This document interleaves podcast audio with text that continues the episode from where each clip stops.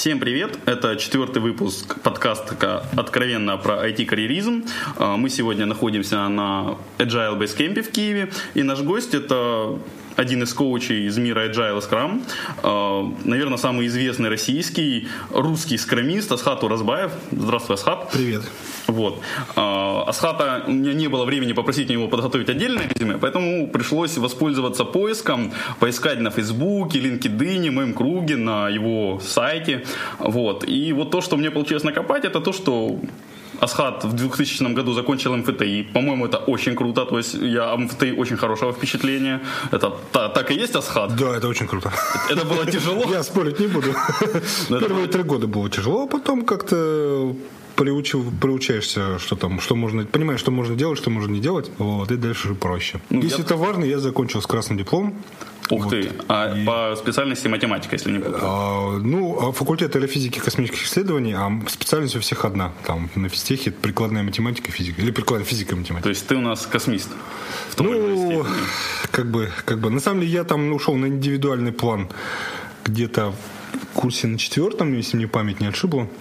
Вот, и занимался всякими математическими методами в экономике конкретно в электроэнергетике. Помню, на твоих докладах часто бывают мат-модели, то есть на которые я слышал, я у тебя видел доклады с мат-моделями. Ну, я, честно говоря, всю математику забыл, это, кстати, иногда мешает, но вот реально очень тяжело некоторые вещи вспомнить. Вот. А потом идет такой вот пробел, и вот в 2004 году ты стал работать проект-менеджером э, в Starpoint, год примерно, потом перешел в Luxot, где в течение э, трех лет построил карьеру от процесс-инженера до agile коуча, и в 2007 сделал свою тренинговую компанию Scrum Track. Это была реклама такая.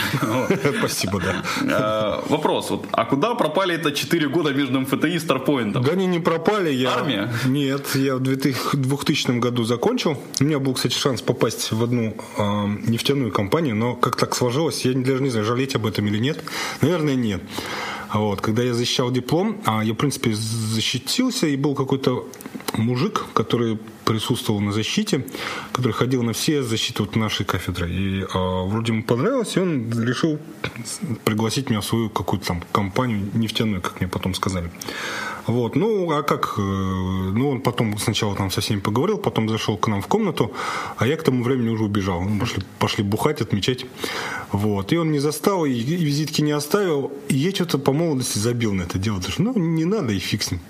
Вот, так что, да, нефть, подумай, что фигня. И, ну, как-то, знаешь, замылилось. Так что я думаю, что если бы я там посидел еще минут 20, я мог бы сейчас, я даже не знаю, чем бы еще занимался, но совершенно другим. Но мне иногда любопытно, чем бы я занимался, если бы остался. Потому что я, я думаю, согласился бы. Жизнь, она состоит из таких маленьких моментов, которые... Да, вот... да, развилок таких. И вот кем ты тогда пошел вместо нефти? Да, вместо нефти я просто сделал такой очень простой ход. А, там, там же при физтехе были разные конторки, подвязались. И меня товарищ пригласил в свою компанию поработать. Вот, и я думаю, ну, что, поработаю пока. А кем? Младшим программистом. А на чем? На Java. О! Это было потрясающее совершенно время, потому что было начало 2000-х годов. То есть ты, не знаешь, это был бу- ну, бум доткомов, да. Причем я вот попал так раз на самом буме, на самом пике. Там можно было ни хрена не делать. И платили очень ни хреновые деньги за это. Я просто помню, что меня удивило. Я был младший программист, и я ну, как бы готовился ничему удивляться, потому что это совершенно новая область, никогда этим не занимался. Мне удивило, что мы в течение там, пары месяцев не написали ни строчки кода. Мы изучали legacy систему, изучали, изучали, изучали. В какой-то момент времени мне лично надоело, я говорю, ребят, давайте баг какой-нибудь пофиксим. А там баг как куча багов. Они, ну ты что, мы же еще не составили всю документацию по системе. Waterfall? Не то, что waterfall, какой-то вот общий пофигизм, потому что деньги и так идут. Это не waterfall. Никакого waterfall там не было. Вот. Ну, в общем, короче, говорю, давайте я баг пофикшу. Пошел пофиксил баг. Ну, было очень несложно, там, ну, в принципе, все понятно. И это был некоторый прорыв, я помню, потому что это был первый баг, который мы пофиксили. Ну, и потом как-то уже дальше пошло, пошло, пошло, пошло, начали там работать. Но реально было расслабленное время. Ну, оно, конечно, быстро кончилось, понимаешь, это в течение там буквально... Ну, там и кризис был где-то. 5-6 месяцев, да, и где-то что-то начало уже закрываться. А я помню, мы так прикалывались, что на какую бы компанию мы ни работали, она через какое-то время закрывалась. И у нас были всякие конспирологические идеи начать поработать с Microsoft, еще с какими-то, они тоже позакрывались. Время было, да, такое непростое. Все компании закрывались. Вот. Но это было довольно интересно. Поскольку это была небольшая компания, у нас было человек 20, по-моему, разработчиков. Это был аутсорсинг, работали мы с такой же точно западной компанией, назывались мы Softlabs, по-моему, Softlabs. И занимались мы вот с тем, что писали. Я поработал чуть ли на всех языках программирования, вообще все. Ну, потому что приходит проект, потому что никто не спрашивает. Мы беремся за те проекты, за которые никто не берется. Там у нас был такой слоган. Потому что у нас типа смарт-люди, самые умные, там, МФТ, то есть все 50, ну, в общем, умели пропаривать заказчиков. И, э, ну, с другой стороны, а что не пропарить, если ты берешься за то, что никто другой не берется, тут пропаривать да не надо, берешь и не делаешь. Так что я и на Перле писал, и, ну, в общем, на всем. На дотнете, когда ну, то есть знание языка, ну, не так важно. Важно понимание вот, взаимосвязи и умение пользоваться каким-то поиском по документации, да? Ну, в общем-то, нет. Я считаю, что это довольно важно, если нужно что-то быстро сделать. Поэтому там были проблемы, на самом деле. Ну, зато со временем приобретаешь какое-то вот такое понимание, как такие вещи делаются, и, в общем, довольно быстро любой язык освоишь там кросс кроссфункциональное, кроссплатформенное понимание какое-то. Да, что-то понимаешь, что делать. Ну, в общем, я какое-то время так поработал. Вот, а потом, значит, тема пошла тестирование все таки а, тестирование, надо тестировать. А я вот еще тогда и сейчас, наверное, человек, который как, кто-нибудь предложит, а давай еще ты это сделаем. Я такой, о, давай, я загорелся тоже. Я говорю, давайте, давайте тестируем. Они сказали, тогда ты будешь менеджером по тестированию. И я стал менеджером по тестированию, и как-то вот так вот так дорос до менеджера проектов, и в общем... Я вот буквально вчера был на сертификации у Сергея Дмитриева, закончилась. Он а, назвал такой термин а, «человек-картошка». Человек, который хочет, а, вот, ему интересно изучать много-много технологий, то есть он может не в, не в каждой из них звезда далеко, но вот ему интересно, соответственно, попадается таск, он туда уходит. То есть вот ты какого-то вот рода получился примером как раз человека. Да я типичнейший, если это, я не знаю, это термин, наверное, не очень общепринятый, я его не слышал, но я типичный человек картошка. То ну, я, мне не очень интересны глубокие детали, мне интересно поверхностно, но, но больше знать, чем, чем детали и глубоко. Вот я очень сторонник такого подхода. Для деталей есть Google и форум. Ну, в общем, да. Надо. В общем, да. Если надо, разберусь. Но в большинстве случаев нужно иметь кругозор. Просто это сильно а помогает. Кто подтолкнул Люксофт перейти? Ну, я стал менеджером проекта. Надо мной был директор. А дальше только и, там это... Только Люксофт. Только, только ничего не было, да, не было. Вот. И, в общем-то, особых перспектив по развитию не было. По-моему, даже сейчас нет. Их сейчас не так много до сих пор. Эта компания существует. Она к тому времени уже переименовалась, в том смысле, что она объединилась с другой, она стала чуть побольше, но в любом случае там, московский офис остался небольшим. Ну, я и пошел в Люксофт. К тому времени у меня друзья ушли в Люксофт. Они меня туда продали. Там бонусная система меня продали, и я туда пришел. Вот, и, э, а собеседовали меня, не поверишь, на .NET эксперта. Ох ты. Какой из меня .NET эксперт? Это, конечно, такая большая загадка. Ну, в общем, собеседовали на .NET эксперта. В общем-то, я, честно скажу, я провалил собеседование .NET эксперта. Но, видимо, показал глубокое не знаю что, но какой-то интерес, знание, понимание того, что такое процессы, как устроено. И потом меня Денис Запиркин собеседовал процессный инженер. Вот, и я там выпендривался всякими знаниями. Я руб знал, кстати, ну, потому что тема же была, там же надо было уметь пустить пыль в глаза заказчикам в том числе. Ну и вообще было интересно. Взял, почитал. Примерно представлял себе, как все устроено, мог на эту тему поговорить довольно аргументированно. Так что меня взяли процессным инженером. И в Люксофте я какое-то время занимался всякой такой хренью, типа процесс измерений, управление. Там как бы есть Метрики. отдельные процессы, и отдельные люди отвечают за отдельные процессы. Я вот отвечал за процесс измерения, вот с этого начал. Потом project management, потом в requirements, что-то еще. И к вершине моей карьеры в этом плане я руководил созданием люксофтского стандартного процесса. И такой охрененно тяжелючий процесс, ватерфольный, ватерфольный просто до ужаса.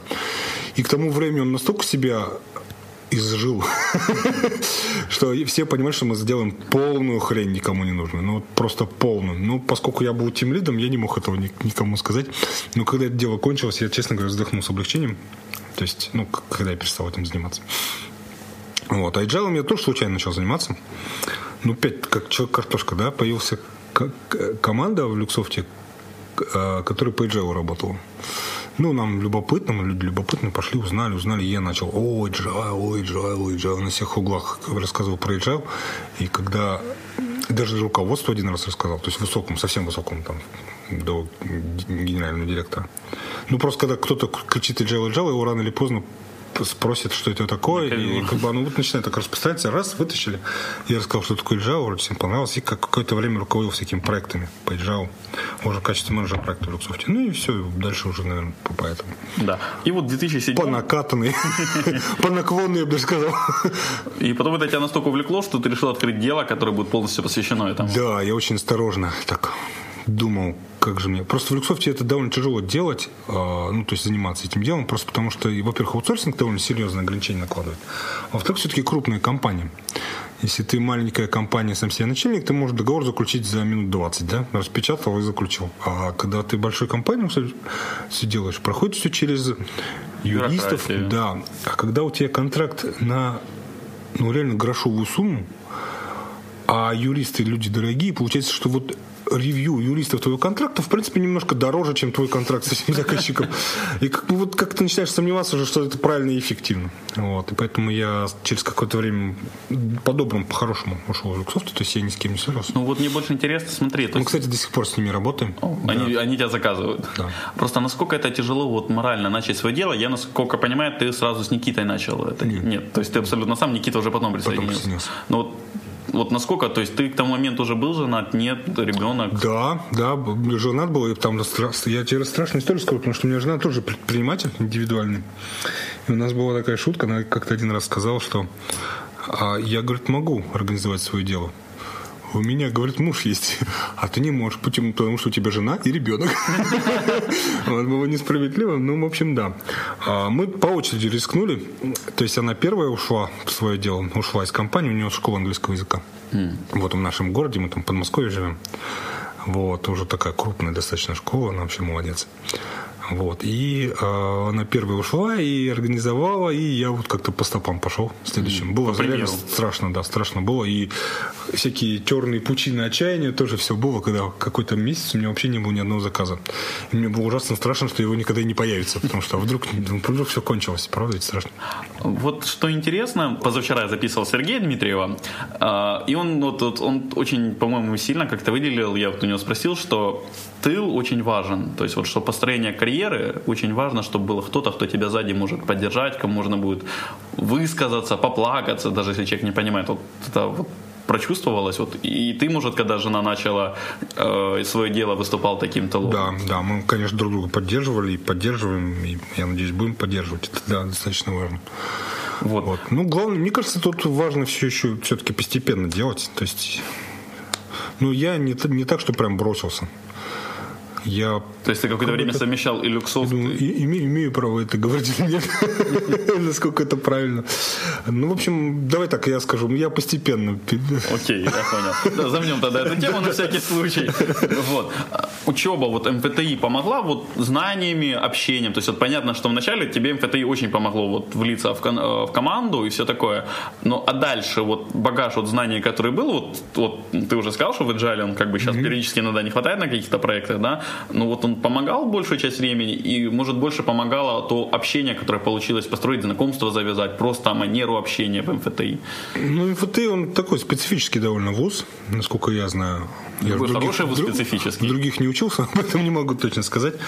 Там своя собственная система, называется система физтеха, когда тебя вместо того, чтобы там а, ты учился какое-то время, тебя просто после 3-4 курса запихивают внутрь конторы какой-нибудь, я имею в виду научный, и ты занимаешься научной работой, у тебя есть научный шеф, и ты прям вот, например, последние там 2-3 года, в зависимости от э, факультета, занимаешься научной работой, реальной, физически. Ну, это, это круто, это очень, по-моему, правильно и классно. Да, поэтому и, соответственно, я где-то после четвертого, ну, не после, а вот после третьего курса, четвертый, пятый, шестой курс, а, попал в Институт энергетических исследований, где занимался помимо научной работы, которая была на самом деле в кавычках, я довольно много занимался такими коммерческими проектами. Мы там занимались а, анализом инвестиционной привлекательности разных энергетических проектов. Это было довольно интересно и довольно много меня научило по анализу. Вот, да, да, то есть я довольно много об этом знал и знаю, наверное, это было... И это, мне кажется, очень правильно вообще, очень правильный подход, потому что он тебя сразу окунает и говорит, иди плыви. Они, тебе, они не ждут, пока ты вырастешь. Они сразу тебя запихивают. Ну и как любой хороший вуз, там, конечно, учат учиться. А еще меня, знаете, что, знаете, что вуз дал? Наверное, такое специфическое мое. А, я очень хорошо экзамен сдавал почему меня зовут красный диплом? Нет, потому что я, я имею в виду устный. Ну, так, письменный я все-таки честно писал, ну, большую часть времени. Нет, для А записи всегда честно.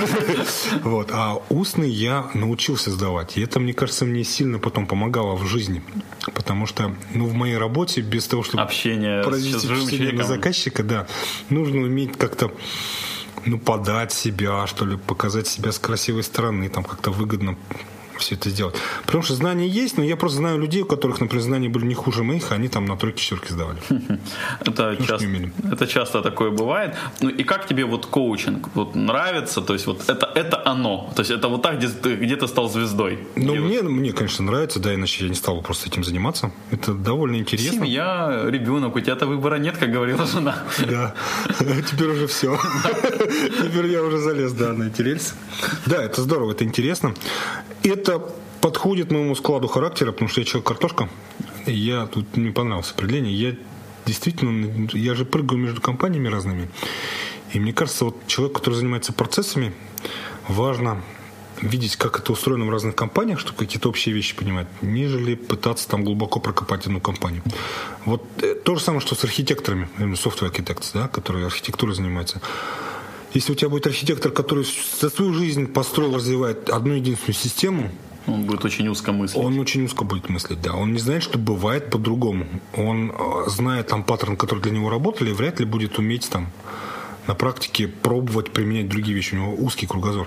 Асхат, Также с процессными людьми. Я вот немножко себя пропиарю, так как вот я стал наконец сертифованным скрам-мастером. Вот я сейчас в стартапе очень пытаюсь, надеюсь, получится построить в этом стартапе хороший, успешный процесс. А после этого как раз вот есть большое желание попасть в какую-нибудь вот большую корпорацию, чтобы можно было вот э, поездить по миру, что вот в этой команде, в этой части мира есть проблема, ее нужно приехать туда и там решить. То есть там 2, 3, 4 месяца решил. Так, а что ты не хочешь agile коучем стать? Пока вот всему свое время. Сейчас я только стал этим. Сейчас нужно на- набить практику вначале на Да, да, я согласен. Конечно, нужно практически. тем более стартап для меня интересен, в котором я работаю. То есть, ну, мне он нравится, почему я туда пошел. Ну, его хочется запустить, вот, прогнать свои вот скрамерский опыт, набрать. А потом действительно коуч, не коуч. Ну, вот я пока больше себя вижу в какой-то корпорации, чтобы было проще. Ну, ну, мне кажется, это проще будет поездить по миру, что-нибудь там уровня EPAM, я не знаю, может, Люксофта, что вот в разных частях мира или части мира той же. Не хотелось бы тебя разочаровывать, поэтому не буду. Вот, ну, посмотрим, жизнь покажет, уже, может, стану Я, я к тому, что там не так все просто, там довольно много бюрократии, там будут вещи, которые тебе будут реально мешать что-то делать. В больших корпорациях я имею в виду.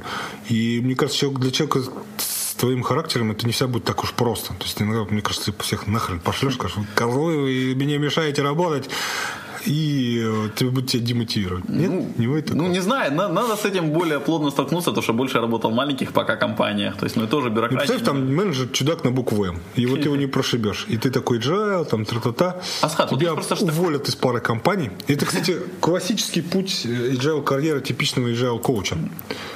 Серег тебе не рассказывал? Нет. Нет, ну вот э, я просто с многими не общаюсь. Большинство ребят, которых я знаю, кроме меня, я не знаю, почему у меня так это мило, видимо, Сложилось так. так получилось, да. Нефть пошла. по- поувольняли, да, из компании не один, не два раза. Из известных, известных коучей, которые ну, все, они далеко не неудачники, естественно. Просто когда они начинают какие-то вещи предлагать, реакция сам, ты понимаешь, какая, Оттолкнуть. И они уходят, либо уходят, либо их уходят. Но я это больше вижу кризис-менеджменту, когда вот, то есть, человек максимально близко общается с руководством, и то есть вот руководство ему просто максимально говорит, что вот там нужно построить, и вот те, какие его решения будут, там и надо так строить. Ну так это же не всегда так бывает. То есть я в том смысле, что даже если тебе мега доверяют, а путь-то длинный. И там будут и взлеты, и падения, на каком-то падении тебя просто подсекут и выкинут из компании. Потому что конкуренты не дремлят, в смысле конкуренты, не конкуренты, Да, конкуренты по компании, это Да, внутри да, да. тоже есть уже конкуренты больших. Ну, посмотрим, жизнь покажет. Ну, Да. как бы больше про тебя говорим, а не про меня все. Ну, хорошо, да. Давай вернемся. Вот ты, я насколько знаю, организатор как минимум Agile Days. А российская. Вот вообще много конференций уже организовывал разных или брендово и вот поштучно? Нет, мы, конечно, стараемся один бренд развивать, то есть мы не делаем. Не как в Украине. У вас тут круто, у вас вообще, мне нравится, у вас много всех, у нас что-то мало. Я вот считаю, что это уже начинает быть плохо, потому что рынок, да, понятно, agile на подъеме, но рынок становится перегретым, что вот сейчас одновременно на этих выходных проходит порядка четырех или пяти айтишных конференций, которые мне интересны, как там, или как стартаперу, или как, ну, девелоперу в каком-то, или как вот просто активному чуваку, и в разных частях Украины. То есть выбрать надо только одно. Вот, вот эта уже проблема наступает, что слишком много. И я думаю, вот я боюсь очень, что следующая конференция в Днепре, она вот в июне будет, Agile Basecamp следующий, он может провалиться как раз за счет того, что ну, люди уже, тех, кто хотел, те, кому срочно было, набрали. А тем, кто именно срочно тогда что-то нужно будет получить, ну их мало будет. Мгм, я понял. Ну, я, я ни в коем случае не хочу плохого Basecamp, но вот у меня такое действительно очень серьезное опасение есть. Ну, смотри, да, ну у нас тоже много конференций, очень много айтишных конференций. А, но по Agile только пока одна. Agile Days. Agile Days, да, которую мы продвигаем, пиарим. Она у вас раз в год или сколько проходит? Ну, у нас три раза в год Три раза в год. Мы проводим один раз в Москве и два раза в, всяких других местах по России. То есть следующая будет в июне в Самаре. А потом в Новосибирске. Потом опять в Москве, потом еще какие-нибудь города возьмем. Вся такая разъездная. Вот, потому что только в Москве делать, конечно, неправильно. Это Ну, нужно нести в регионы да, свет. нужно нести свет везде, все хотят, все приглашают, все зовут, надо везде стараться успеть. Ну и как тебе вот организовать конференции? То есть это несколько, ну это не коучинг, это несколько Нет, других. это сложнее, я стараюсь в этом минимально участвовать. спихнуть на остальных. Да-да-да. Вот, мне пока получается. Вот. э, Ну, да, это совсем другая, другой вид деятельности, там Я, насколько понимаю, это очень сильно позволяет пиариться самому от компании. Да, конечно. Ну как? Ну да, в принципе, да. Позволяет э, застолбить какой-то участок, сказать, что это твоя конференция, тут самый главный. Э, Развивает рынок как таковой, agile, там что люди начинают узнавать об этом, потому что э, типичная работа коуча создает в том, что ты как бы греешь рынок, то есть всем становится там, интересно по agile работать. В итоге к тебе потом часть этих людей вернется в виде каких-то Ну, вот на обучений. Agile Days вы в первую очередь зарабатываете или в первую очередь пиаритесь на проведение? Цель? Да, Пиар. пиар. Пиар в хорошем смысле, не в смысле, как у нас черный пиар. Понятно. Хотя у Agile Days, насколько помню, черный символ, черно-белый. Нет, у нас а, синий-красный. Может, поменялось? Я просто на который вот приезжал мой брат к вам, я вот, насколько помню, он был черно-белый значок. Ну, может, это мои галлюцинации. Не помню я такого. Как, как Basecamp? Вот как Basecamp, вот по впечатлению по организации, А что, какие-то... я же обмен- вот, интернет не работает. Не, ну так мне всегда нравится сюда приезжать. Она такая простецкая конференция, в том смысле, что бывают всякие пафосные конференции, на которые ты приезжаешь, «О, Типа Eastern Европа, Agile Eastern Europe. да, да, да. А бывают такие простые конференции. Иногда на них даже прикольнее. То есть как-то все проще, не так все заорганизовано. Слишком хорошо организовано тоже плохо, мне кажется. Ну вот мы пока шли сюда, вот на запись, ты говорил, что ты хотел завязать с конференциями, да, на какое-то время. Я не могу не спросить, а на Agile Eastern Europe мы у тебя увидим или нет в этом году? А, Не знаю, если позовут, приеду. А я не хочу, в смысле, что я не буду, минимизирую какое-то время там, количество конференций, на которые езжу, потому что уже очень Участникам или докладным? Докладчикам, А участникам? Вот участникам на Agile ну, послушать? послушать, пообщаться. То есть я уверен, есть очень много людей, которые захотят у тебя что-то поспрашивать на open space, записать подкасты. А, ну, может быть, да, еще бы нет, посмотрим. Я бы тебя очень хотел увидеть на Eastern Europe. Ну, я, наверное, на такого рода конференции мне самому интересно съездить, потому что приедут западные ребята, я бы хотел пообщаться с кем-то из них. Кстати, вот я был большим очень инициатором и очень просил э, организаторов Basecamp привезите именно Асхата. А, То есть вот на твой последний доклад я очень постараюсь попасть, как волонтер там у меня шансов меньше, но я, я, я, я ругаюсь и борюсь. Ну ладно, смотри. Вот, и что, вот какая будет конфа есть какая-то больше, которая нравится? Может, как вот бренд типа Basecamp и вот то, что вот, вот прям вот прет и вот Из ре- русско-украинских Вообще, вообще. вообще? можно и, и то, и то ответить. Ну, по организации, вот из тех, которые я видел там наших конференций, в наших кавычках, да, то есть, ну, вот Software People неплохая конференция. Мне нравится сама концепция Software People, это как бы Software is about people, вот такого рода вот посыл, мне кажется, он очень важным. Вот. ам, нравятся кемпы всякие, вот, когда люди просто общаются, нет такого вот жесткого формата, есть общение какое-то. Вот мы постараемся следующую конференцию, которая будет у нас в июне в Самаре, сделать в виде кемпа. Там будет такая концепция такая. а, За один день, ну, первый, там два дня будет, за первый день надо будет ты можешь пойти, например, на, там будет, грубо говоря, два трека. Такой больше про тестирование и аналитику, и второй больше технический. И там будут сплошные игры и обсуждения. Mm. То есть там ничего не будет, кроме игр. Это прикольно. Вот, соответственно, например, а, там вступление, где тебя просто ориентируют, как ты, куда идти без без киноута. вот. не то, что я против киноутов, это правильно и полезно, но как-то хочется. Динамичнее, живее. Динамичнее. Потом будет скрам канбан, ты можешь либо туда, либо туда пойти. Вот. Потом, значит, один трек будет посвящен полностью, что такое value, то есть все управление требованием, как сделать вижен хороший, как э, сделать там, как бэклог создать, как э, paper прототайпинг сделать, как э, маркетинговые исследования проводить с помощью такой замечательной штуки, как как же, господи, вылетел из головы. Вот этот бокс, как его, что Cisco придумал. Да, да, да, Innovation Games. Innovation да, Games. Вот, это и вот суперская вот вещь, очень рекомендую многим. То есть я был на тренинге как раз от Никита Филиппов на, по-моему, на прошлогодней Agile он показывал, мне да. очень понравилось, очень классно. Ну вот там будет Product Box, может еще что-то. А, там будет 20, 2020 для, для как бы приоритизации, ну, в общем, какие-то элементы. Мы просто хотим вот фронт-энд показать, то есть это cutting edge самые последние модные на это направление. Если кому-то будет полезно. Вы второе направление дорогу оплачиваете? Нет. Нет. А подкастерам? Черт. И, а второе направление будет чисто XP-шные вещи. То есть driven development, архитектура, domain driven design. И все тоже очень практическое. То есть будут ребята, которые заставят людей прийти с ноутбуками. Все сядут и будут кодить. Live coding сделаем. Сессию. Кому ты рекомендуешь посещать э, конференции, кемпы? Вот для кого это лучше? Для начинающих, для средних, для всех? Для всех, я думаю. Обычно, когда делают конференции, мы, по крайней мере, мы как делаем, мы стараемся, чтобы были доклады, которые интересны разного уровня людям. Вот, потому что, ну, правда, ты какие-нибудь адванс вещи говоришь, и кто-то там обязательно сидит, кто вообще ни слова не, не понимает. Да, не адванс. Он ни, ни слова не понимает. Но зато он может сходить на другой трек, где ему будет понять. Ну, понятно, что люди могут ошибиться, но, по крайней мере, стараются завешивать.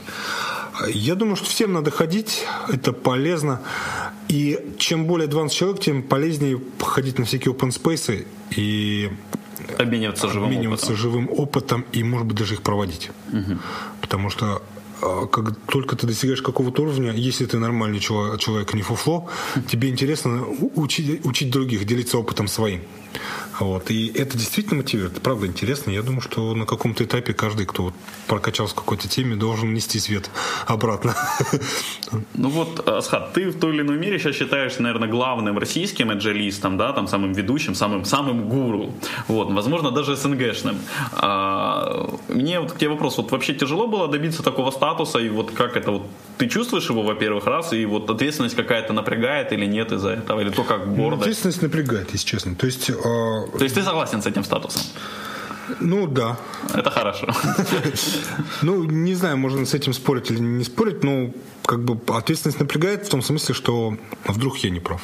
Вот, кстати, кстати, вот мы вчера после обсуждения, я очень помню на 2009-м Agile, а, ты рассказывал, ну, я тебя так услышал, а, что кроссфункциональная команда как раз где в той или иной степени члены команды могут заменять друг друга. Сергей Дмитриев, вот тот, который он дал определение кроссфункциональной команды, мне больше понравилось, то есть когда вот внутри команды процесс девелопмента может пройти весь, вот, весь его период, то есть и тестирование, и дизайн. Да, это? ну, наверное, да, может быть. Ну, это на самом деле разные определения, я сам читал разные определения. То есть вот Серега Дмитриев дает одно, я читал другие определения. Мне вот Сережина намного ближе нравится. Ну, это же термин. Это термин, да. То есть, как, как его воспринимает... Смотри, там идея какая? Чем больше взаимозаменяемости, тем, а, тем проще идет работа, тем, например, в рамках короткой итерации легче заделивать какой-то конкретный результат.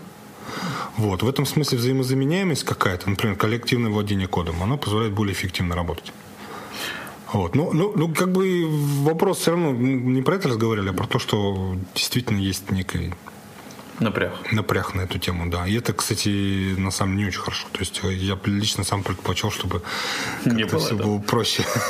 Какая тенденция сотрудничества между разными коучами? Может направление, может, ну, разных сфер даже, а может одной сферы. Вот ты вот наблюдаешь. Конференции. Ну вот оно есть, и как вот, не только конференция, вот общение, обмен опытом, может обмен клиентами, что вот какой-то коуч понимает, обмен что клиентами. этому клиенту он не подойдет, но вот мой сосед подойдет к нему хорошо. Конечно, конечно, обмен клиентами есть. Э, обычно на уровне мне нужны люди, поможешь подъехать, там, не знаю, тренинг провести, там, mm. прокоучить. То есть это есть, это вот есть, со- есть. сотрудничество есть, это очень хорошо. И э, конференции, и обмен опытом есть, мы коуч-кэмпы проводим. Сейчас в последнее время подзабили, но вот надо возродить это дело Серегу Дмитрию постараемся подключить к этому. Например, coach camp в Норвегии проводил. Я очень тебе рекомендую послушать тот подкаст, который мы записали вчера. То есть там он, он много интересных вещей рассказал про свои планы и все такое. Ну, там, а правда, я с ним общался, я знаю про его планы. А. Нет, ну может быть он там что-то новое рассказал, я послушаю. Ну, я знаю про его планы, про... Я повторять не буду, слушатели, они уже Организацию, которую он там собирается сделать, и это очень интересно. Не только организация, у него там много вещей есть, разных да? Ну ладно, послушай. Вот. Ну я с ним еще пообщаюсь, может он мне сам расскажет. Я его попрошу не рассказывать, чтобы подкаст раскрутить. Среди меня, да? Вот такой ты мелочный. А так ты же потом прорекламируешь, скажешь, классно. А, я думаю, у тебя три слушателя, я пятый, поэтому четвертый, поэтому, знаешь, Нет, там уже не... 25% увеличение количества слушателей тебе важно. Там уже не пятый, там уже больше, но еще и мы только начинаем это делать. Вот. А мне интересно, какие сейчас вот тенденции agile индустрии, там вот идут ли банки, например, за agile, идут другие не софтверные конторы или какие-нибудь очень, очень такие деревянные конторы. Я могу про Россию рассказывать, естественно, да, в основном. Может быть, э, потому что на Украине как-то по-другому немножко. Тут больше аутсорсинга, Россия устроена вообще по-другому. То есть там аутсорсинга реально очень мало. То есть это единицы компаний, а, у которых девелопмент в Украине, а в Москве какой-нибудь головной офис, типа Люксофт. Вот. А в основном, значит, мы работаем с продуктовыми компаниями, которые делают свои продукты или какие-то сервисы, типа там веб-сервисы, типа там, не знаю, какой-нибудь там Рамблер, к примеру, да, или там... Рамблер еще что-то делает. О, да, у них поменялось руководство, наконец-то адекватное. И э, да, делает. Я не знаю, имею право это рассказать. Нет, ну, давай тогда не хорошо. будем. Да. Вот, у них много интересных, правильных планов. Правильные люди пришли, правильные вещи делают. Я думаю, это ни, ни, ничего не это. Ну, будем посмотрим. Вот. А началось, начиналось все, ну, грубо говоря, с веба, потому что в вебе это естественная вещь. Тебе нужно деливериться раз в какое-то время, достаточно часто, потому что иначе просто, ну, тебе нужно много-много информационных поводов. Я недавно отстал. узнал, что Facebook деливерится каждые 9 секунд. Да, Заливается ну, новый релиз, новые фичи. Ну, у них там это концентрическая система, слышал, да, про это, как они деплой делают? Ну, вот расскажи слушателям, это будет ну, очень грубо в двух словах, потому что там это надо читать. А они не тестируют вообще. У них нет тестирования. У них есть команда Ops Operations, которая занимается а, выкладкой. В статье написано, что они еще тестируют. Но что-то как-то вот, когда ты занимаешься выкладкой, ты еще и тестируешь, мне кажется, как-то так. А, но у них здесь замечательная система метрик. Они прекрасно понимают, где люди, куда приходят, почему уходят, почему там, почему они прибавились, почему убавились. И это как бы показывает им сигнал, что здесь что-то не в порядке, если что-то. Они деплоятся на какое-то количество серверов, небольшое реально, там, типа 9 серверов из тысячи смотрят, если все нормально по метрикам, двигают дальше. И вот так постепенно захватывают. Это она не совсем концентрическая система, там немножко сложнее. Но там концепция такая, что ты деплоишься постепенно и раз за разом смотришь, не появились ли у тебя проблемы. И когда mm-hmm. так за какое-то время раз, и все сервера. Интересная идея. Многие веб-компании так работают, не буду называть некоторые русские компании, где тоже тестировщиков нет, которые считают, что тестировать должны пользователи. Я не могу не сказать ни за, ни против. Эта концепция имеет право на жизнь, она не всегда может быть такая, такая уж сидящая по отношению к пользователям, ну, почему бы и нет. Ну, этот вопрос, кстати, был вот, э, все-таки ты не до конца на него ответил, но вот насколько э, приходят сейчас все более крупные компании и все более компании, которые, вот, например, банки, которые вот слабо связаны. Да, я вот как раз хотел сказать, это веб. Потом, значит, пришли продуктовые компании, у которых релиз циклы подольше. Всякие там, не знаю, там десктопные продукты и так далее.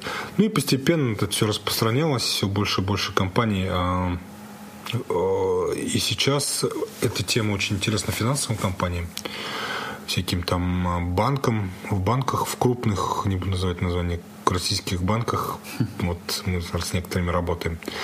Вот. Э, интерес есть, и как все это пытается развиваться. В общем, все вот в ту сферу уходит, в такие тяжелые, а, традиционно бюрократизированные организации. То есть agile развивается и захватывает весь мир. Ну да, можно сказать так. Ну, этот вопрос был проспонсирован лично Кривицким. Вот, то есть я а. не знаю, насколько это конкурентная информация была или нет. Да нет, я могу сам рассказать. Ну, открытая информация. Это хорошо. Какие дальше планы, Асхат? Ну, вот кроме домой к жене и после конференции, а вот крупнее. Значит, крупнее мы хотим двигаться дальше, а там ситуация такая, когда ты начинаешь там Java внедрять где ты, твоя задача номер один, наверное, delivery, да, то есть, чтобы люди, не знаю, как по-русски сказать одним словом, чтобы delivery было. Чтобы получали новое. Чтобы что-то выпускалось в какие-то разумные сроки, по крайней мере, прозрачно было понятно, когда это будет выпущено при существующих условиях. План, конечно, апдейтится и так далее, но понятно, когда это выпустится. Это первое. А второе, что ты хочешь, чего ты хочешь добиться, это как только у тебя деливери есть, ты начинаешь там эту цепочку дальше двигать. Тебе нужно, чтобы ты ценность приносил, и вот мы здесь, в принципе, какие-то вещи продвигаем, связанные, вот я уже рассказывал, да, там всякими вот э, innovation games да, и да. так далее, вот такого рода вещи. Вот. Там есть продуктовые, продуктовые вещи, связанные с тем, как продукты делать. Ну, мы больше в сторону процессов, а не конкретных вещей, как там, не знаю, там, как, как маркетинг проводить и так далее. Но, тем не менее, вот это туда двигаем, помогаем, стараемся, чтобы у нас тренинги появились. Но, вернее, организации, то есть вверх, это вещи типа э, подхода типа Lean, вот, на уровне организации и так далее. И двигаемся в сторону качества. А, ну, у нас есть тренинги по тезерим девелопменту, это, я думаю, понятно, да? Плюс мы подумываем, не подумаем, уже стартуем а, компанию, которая будет называться Skill Track. Skill Track будет заниматься тем, что а, мы будем брать средних и маленьких инженеров-разработчиков и прокачивать их навыкам, связанным с Test-Driven Development, Domain-Driven Design, рефакторинг, реинжиниринги всякие, всякие такие вещи. Ну, Причем на круто, практически... потому что там тяжело учиться. То есть я знаю по своему опыту, опыту друзей, что вот тяжело это принять. Очень тяжело принять. И когда ты проводишь двухдневный тренинг, там не такая уж высокая вероятность, что ты этому научишься. То есть это не все учатся. Другое дело, когда ты ведешь группу семестр у тебя есть свой коуч, твой личный, который ты пишешь код с ним в паре, он тебе помогает, продвигает, вы все это обсуждаете. На реальных практических примерах ты учишься такие вещи делать. Это вот. при вместе как-то с МФТИ проходит или нет? Нет, нет, это отдельная компания Skilltrack. Вот мы собираемся, вот стартуем летом первую пилотную группу, и я думаю, в, дальнейшем, в дальнейшем будем прокачивать людей. Это дистанционно или лично только в Москве? А дистанционные для удаленных людей. И, в принципе, можно с компаниями договориться про, про личное. Ну, то есть это же как услуга, кому как удобно. Ну, интересно очень, по-моему. Вот это вот скилл трек. Плюс мы еще подумаем о некоторых софтверных стартапах. А, но это уже вы все виноваты. Сообщество стартаперов промыли все мозги. вот. А, ну, там я не буду планы раскрывать. Это просто вот вещи, которые мы подумываем стартовать. Два уже стартовали, там довели до какого-то состояния. А, не знаю, выстрелит или нет. Для нас это просто во многом еще и попытка посмотреть, как это все двигается, как это развивается, как э, стартап делать, как какие шаги он проходит, что при этом получается. Асхад, будем заканчивать. Какие-то есть пожелания нашим слушателям? Всем четырем. Всем четырем слушателям. Мужики, девушки. девушки. Я считаю, главное, если вы говорите про карьеру, это не останавливаться, пробовать разные вещи если интересно, пробовать, смотреть. То есть я знаю людей, которые в своей компании сидят по 10-20 лет. Ну, это жесть, я считаю. Не то, что я призываю бросать Япония компанию. это стандарт. Нужно просто внутри компании развиваться. То есть, если три года сидишь и занимаешься одним и тем же, ты, наверное, застрял. Нужно двигаться дальше. А если тебе это нравится? И бывает ведь такое, что человек просто попал на свое место, то, что ему нравится. То есть достиг, уже достиг своего потолка? Не обязательно. Потолок же это не обязательно то, что нравится. человек, где максимально чувствует свою полезность, то, что ему максимально интересно. И не развивается он может развиваться, но вот горизонтально тогда, вот именно в этой сфере какой-то. Но это все-таки развитие. Я не имею в виду, что нужно бросать свою должность и двигаться дальше. В смысле, что не останавливаться, продолжать развиваться, двигаться а, дальше, новые вещи пробовать. Наверное, это самое важное. Большое спасибо, Асхат. Тебе спасибо. Всем слушателям спасибо. Все вопросы, предложения, пожелания на шаме 13 gmail.com. Всем пока. Счастливо.